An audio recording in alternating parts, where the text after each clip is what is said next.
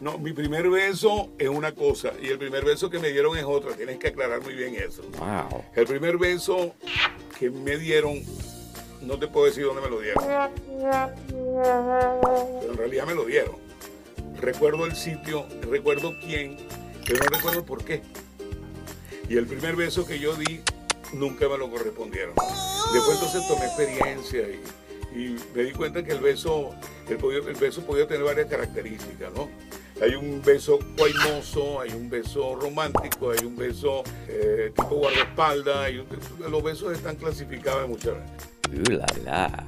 El beso guaymoso es un, un beso dominante, es un beso fuerte, un beso de, de- de posesión, beso chupado, ese es el horrible, beso mordelón, beso tierno, ese es el mejor, un beso directamente apasionado. Es de película, porque nada más se miran, o ella lo ataca o él lo ataca, se besan y se muerden y se...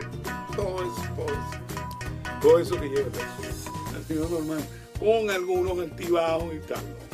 Pero realmente este, sí estuve enamorado una vez. Porque me vieron como un niño. Muy pocos dicen esa, esa relación que tuve de mi primer amor fue correspondida. Un noviazgo eh, adolescente es lo más bello. Eso es un amor puro.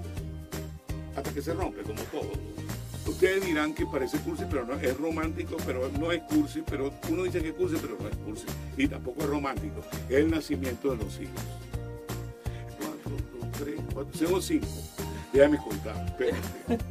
Uno, Oh. dos, tres, el primero, tengo cinco. Fueron cinco momentos felices.